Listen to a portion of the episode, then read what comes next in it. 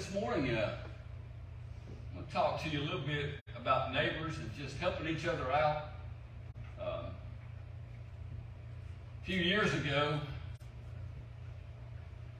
about 25 years ago now, I was living in Greenville, South Carolina. My dad was sick. It was right a couple years before I moved back to Tennessee, and uh, every Sunday morning, I would come to Strawberry Plains to see my dad because he, he was pretty ill, and I'd stay at least Monday and Tuesday, and then just depending on his uh, health, whether I'd go back to Greenville or, or wait another day or two. But This one Sunday morning, I'm trying to get here, and on the other side of uh, Asheville, down between Asheville and Hendersonville, I passed this car. I passed this car, and there was this little old man in the car.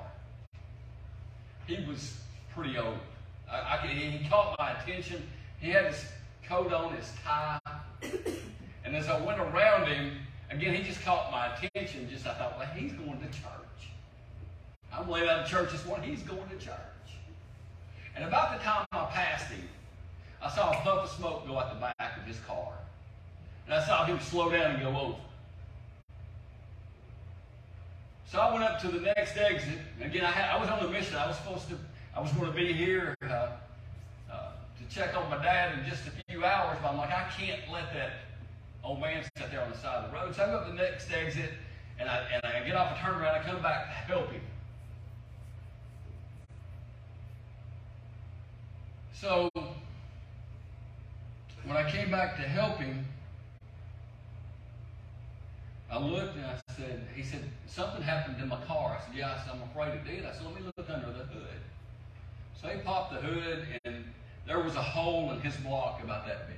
So it had uh, on the rock. And he looked, and he said, can you, can you help me? I said, well, I said, we're not going to move this car. I said, it's, uh, it's going to sit here till, till somebody uh, comes and gets it. But I'll take you wherever you're going. And I said, then we'll tell somebody where your car is. That way they can get it to, to the shop or, or to your house, wherever it needs to go. So he got in my car. And I said, I assume you're on your way to church. He said, Yes, sir. I said, Well, where did you go to church? He said, I can't remember. So I said, Okay. So I, started driving and I'm looking and, and oh my, he would say something every now and then, but he's just kind of staring off into space. I said, You don't remember the name of your church? He said, No. He said, I can take you there. So he starts taking me, and he, finally I said, Do you remember where it is? He said, I, I don't know. He said, I don't know where we are right now. I thought, hmm. It's getting pretty late. Let me take you home. Let me take you home. And he said, okay. I said, I'm going to get back to the interstate, and then you can direct me to your house. So we go from I-40 to, to 240, and he said something about the Blue Ridge Parkway, and so I got on 240, and I said, you just let me know when to get off the interstate, because he told me, so I don't live far from the interstate. I said, well, good. I said, you let me know when to get off. And he never let me know. So we just drove around Asheville for a while. We drove around for a while. We had some great conversations. I thought I knew where I was going, and I thought he knew where he was going, and neither one of us really knew where we were going. We were just driving. So uh, I said, Well, I hate you miss church. I said, You look awful nice. He said, Well, thank you. And about the fourth or fifth time we went around two, is it 240 in Asheville? I think it is, 240 in Asheville. About the third or fourth time we went around, we see this exit, we passed 15 times. He said, There it is. And sure enough, he only lived a couple of yards from that exit. But he couldn't recognize it. So I took him to his house, and he evidently lived, well, he lived in this little house that was behind a bigger house. There was another house up here. It was his, his children property. So they were probably out looking for him because nobody was home. But I got him into his little house, And I said, you probably ought to just stay here till, I think his son lived in, in one house. I said, till your son gets back. I said, you should probably just stay here. Of course, he didn't have much of a choice. We'd left his, we'd left his car on I-26. So he, he said that I went and I left a note on each door around just to make sure they knew where his car was and that he was okay. But we've been riding around a little bit. so I went on my way and eventually got across the mountain to check on my dad. And the guy called me, and his son called me and thanked me for for uh, stopping and taking care of him. And uh, think about this. I've told you a few stories about me stopping and helping people out. I like to do it. Good Samaritan. It's not always the most, it's not always smart to do these days, but I still like doing it. But for every story I tell you about me helping somebody, there's probably four or five where I didn't.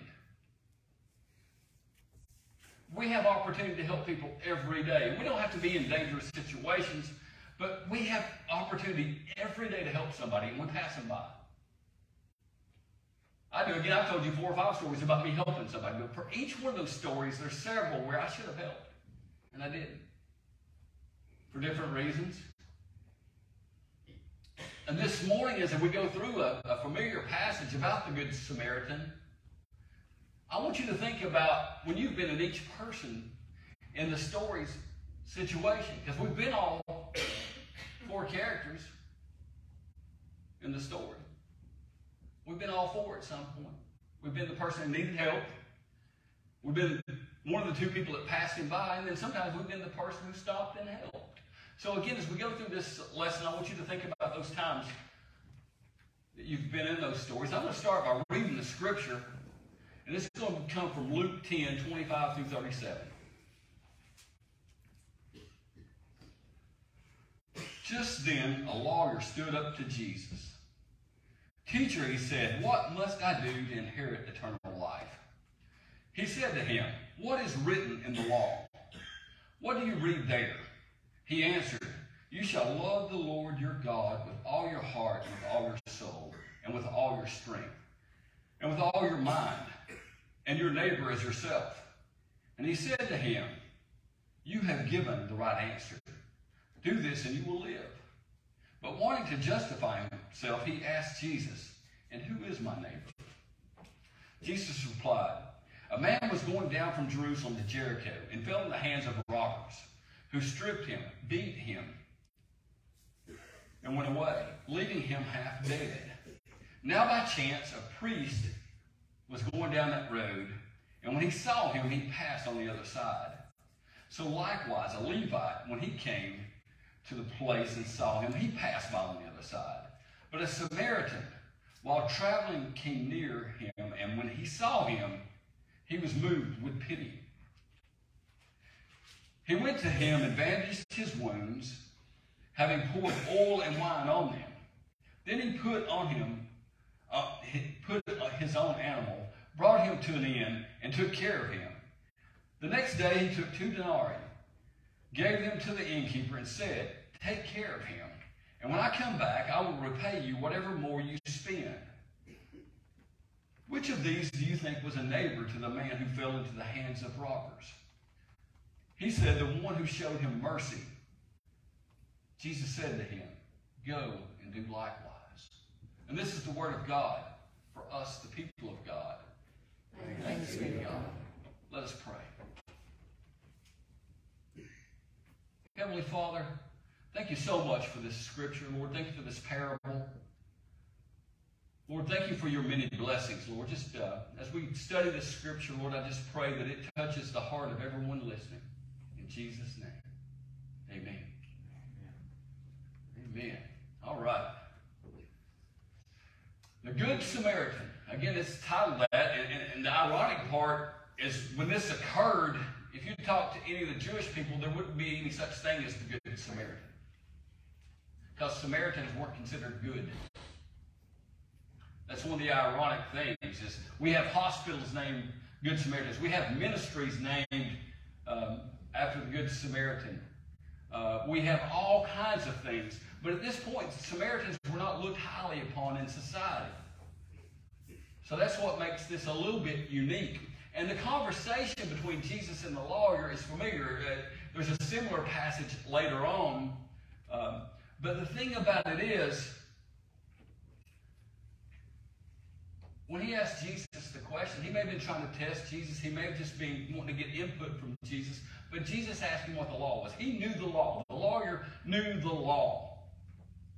So when he gave uh, Jesus, uh, when, when Jesus asked him what was in the law about it, he answered 100% correct.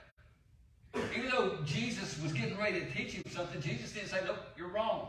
Because what he said about the law was absolutely correct. So Jesus agreed with him. They, they, they put, Jesus put himself on common ground with the lawyer by telling him that he was right. And then all of a sudden the lawyer asked a follow-up question. He said, but who is my neighbor? Who is my neighbor? And then Jesus goes on to tell the parable. And the thing about it is, sometimes when we think about neighbors, we think about people who are here, who are close to us, or people who live in close proximity of us, or people that look like us, or people that act like us, or people that worship more like us, or people who, whatever, like us. That's who we usually think of when we think of neighbors. But Jesus goes on to say that our neighbor is anybody who's in need. Anybody that we can help is our, is our neighbor. Anybody that we can help is our neighbor. They don't have to live in close proximity of us to be our neighbor. If you need some, if you see someone who needs help, that's your neighbor. Again, no matter what, what they look like, what they believe, those are your neighbors.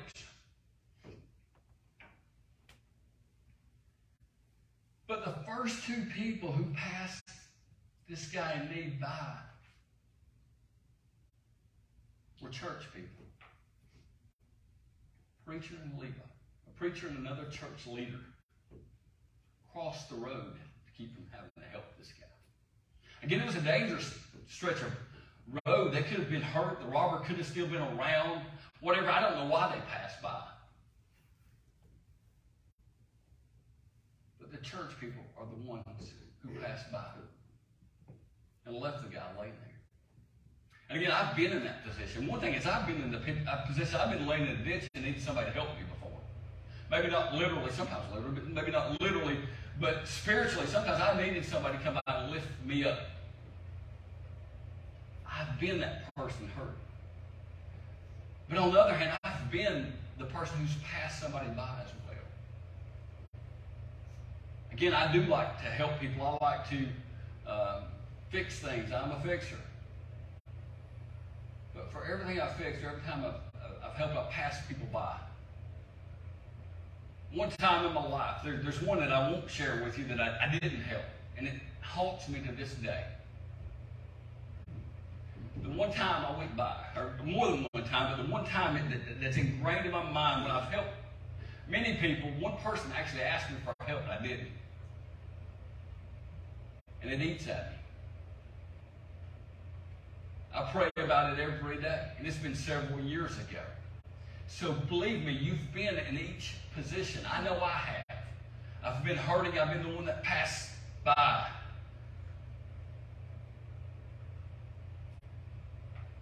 But I've also been the Good Samaritan too. Again, I like to stop and help people, even though when you put it in, this position, this the, the, the Samaritan stopped to help. He stopped to help somebody who was different than him. He put himself at risk because, again, the robber may have still been around. Society looked down upon him. If he'd been bandaging this person's wounds, they may have been thinking he was the robber, but he didn't care. He didn't care. He bandaged his wounds. He took care of, he, he took care of his immediate needs. And then he put his animal and took him to the inn.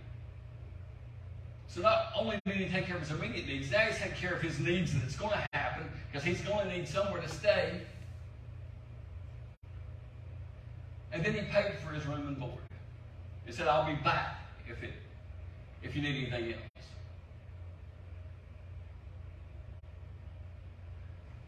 So this one passage, the Samaritan stops, takes care of the immediate needs, puts him in a, uh, puts him on an animal, takes him to the, to, to the inn, because he knew he was going to need somewhere to live. And then if he needed other things, he's going to come back and pay for them. So he's taking care of his future needs as well.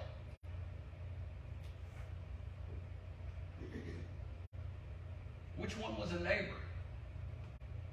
Again, the Samaritan probably didn't live in close proximity. They probably didn't have a whole lot in common. But he recognized the guy was in need, so he stopped and helped.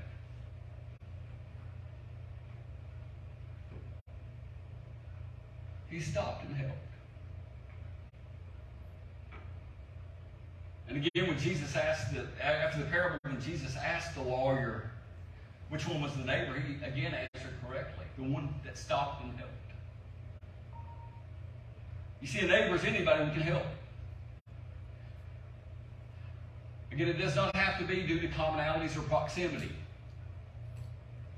It don't have to be the same race, nationality, or religion. Our neighbor is anybody who's in need. Our neighbor is anybody that we can help. We've got a lot of neighborless people in the world today. We've got a lot of hurting people. We're called to help them. Again, no matter what they look like, how they worship, how they smell, what their past is. None of that matters. What matters is they're in need. They're our neighbor. You see, as Christians, we're called to practice pure and undefiled religion.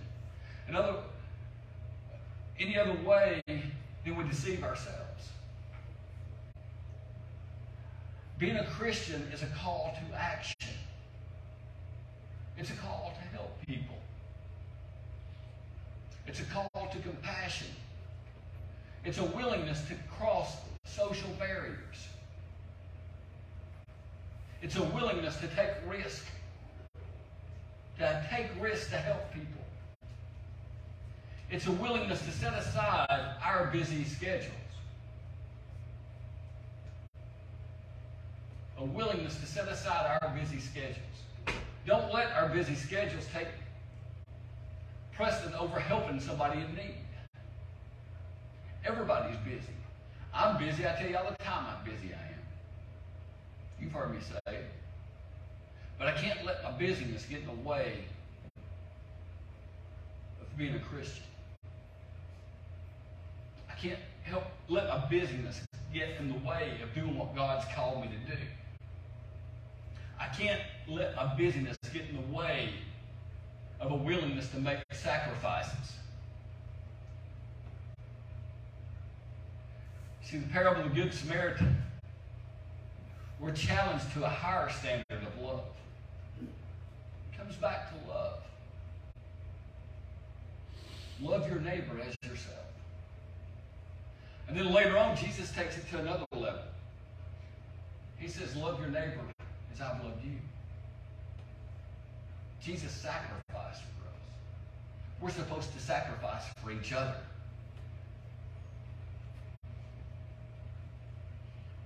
Matthew 5:20 says, For I say to you that unless your righteousness exceeds, your, exceeds the righteousness of the scribes and Pharisees, you will by no means enter the kingdom of heaven. In other words, sometimes we let our religion get in the way of our love. We treat people different because they're different than us. We can't do that. I made a pact with myself and with the Lord a little bit ago. Because sometimes some people are hard to help. You ever had any, have you ever tried to help anybody that's hard to help? And what I decided was that I'm going to look in everybody's eyes. And the only ones I want to help are the ones that Jesus died for. And so far, since I made that pact with myself, I've not looked into any set of eyes that Jesus didn't die for.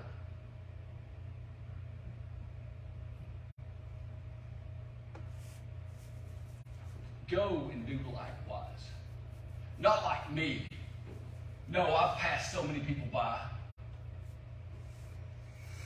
Not my example, but Christ's example. If you put your sights on me, I'm going to disappoint you. Oh, sometimes I'll do pretty good. But most of the time, I'm going to fail you. Or a lot of the time, I'm going to fail you. A lot of time, I may pass you by, but Jesus never will. We need to put our eyes on Jesus and his example. Again, just look somebody in the eye and think about how much Jesus loves them, how he suffered for them. And I ask you, I ask you this question. As a Christian, as Christians, can we do that? Can we look past our differences? Can we look past our differences and find common ground through the love of Jesus Christ? I want to end this with the way Jesus ended the parable. Go and do likewise. Let me pray. Heavenly Father, thank you so much for, for rescuing us. Lord, thank you for sending people in our lives when we need help. Lord, thank you for allowing us the opportunity to help others. Lord, I just pray that uh, when we see people on the side of the road, we see people uh, figuratively on the side of the road, or we see people in, in, in need, Lord, that we do stop and show them your love and grace. And let them know that it's not coming from, from us because we're limited, Lord, but your power, your grace is limitless. Lord, that we don't pass them by, that we show them eternity. Lord, and we tell them about you. In Jesus' name, amen.